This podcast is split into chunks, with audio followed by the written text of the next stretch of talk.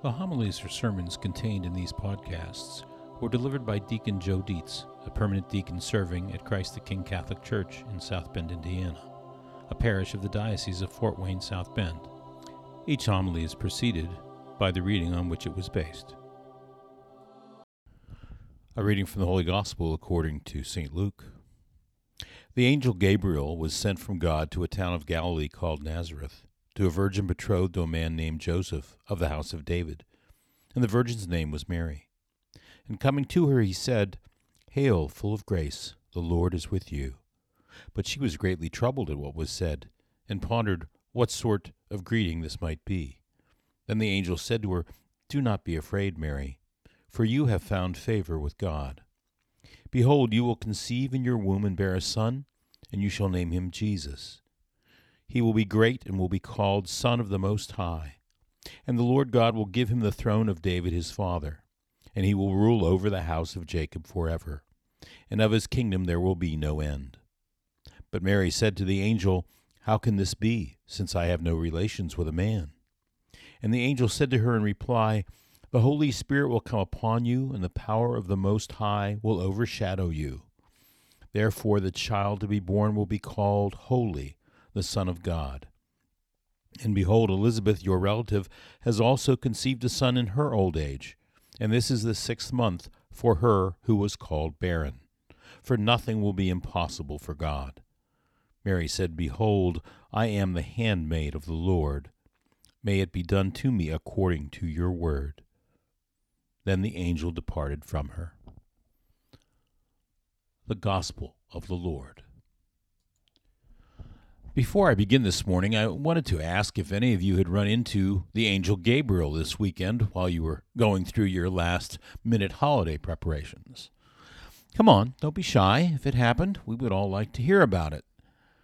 Maybe the angel appeared to you while you were making some last minute purchases or at the grocery store. Maybe while you were wrapping presents or during, we hope, your daily prayer time. Now, if you did get a visit from the angel, I bet I can guess what Gabriel's message was to you. The Lord is with you. The Holy Spirit will come upon you, and the power of the Most High will overshadow you. Now, you're probably saying, it sounds like Deacon Joe had too much eggnog last night. And while I am hoping to have some of Father Cameron's homemade eggnog later today, Rest assured, my question is not the result of some pre holiday overindulgence. But it is understandable if you're thinking, well, Gabriel's message was for Mary long ago. Why would Deacon Joe suggest that an angel would visit us with such a message today? Well, if we see Mary as the new Eve, then that portion of the angel's message was not just for Mary, but for all of us she represents as our mother.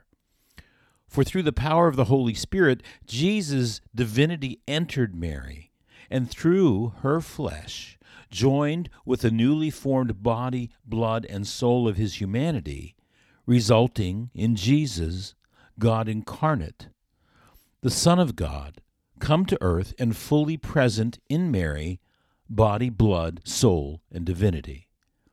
And just as Mary received that divine presence and it changed her life profoundly and forever, so too should our receiving Jesus' body, blood, soul, and divinity in the Eucharist profoundly change our lives forever.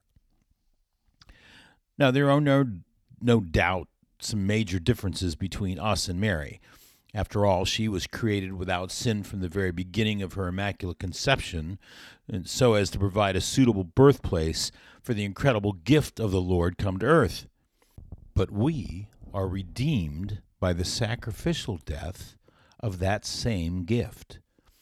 And so, incredibly, are also able to take Jesus into our bodies, not as Mary did, but with the same life changing potential. Understandably, by virtue of this incredible experience, Mary was forever changed. For she had the Lord of the universe physically inside of her and became the one, the mother who had given birth to our Lord and Savior Jesus Christ. There was no going back to the way she was before. She had been miraculously touched by the Son of God and would never be the same again. This very night, we will bring in a statue of baby Jesus right here in this very church. We will place it in this stable, and we will gather around that manger scene and think of that night 2,000 years ago. But the meaning and impact of that night, that glorious gift of that life, is not present in that statue.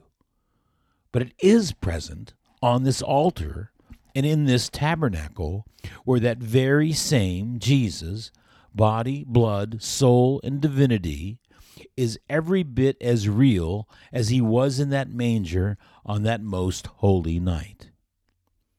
For in the first chapter of Matthew, we hear that Jesus will be called Emmanuel, which means God is with us. Not God was with us, but God is with us. And in the last chapter of Matthew, Jesus assures his disciples, I am with you always until the end of the age. Because Mary saw herself as the handmaid of the Lord, she was willing and able to receive this great gift. So too, we must be willing to be servants of the Lord, to surrender to Him all that we are, if we are to appreciate fully and receive abundantly the graces of this great gift of His body and blood. The gift that changed Mary's life forever should have no less effect on us. For we are a people that have also received Jesus, body, blood, soul, and divinity into our bodies, and will receive him again. In the hope that he will conform our will to his and empower us to turn away from sin and trust in and live for God alone. Mary was well disposed to live for God before the angel came. God had prepared her from the first moment of her conception to receive his Son. By his passion, death, and resurrection, Jesus makes it possible for us to be washed clean from our sins through the sacraments of the church, and through his grace and mercy be prepared to receive his divine, sacred body into our mortal flesh.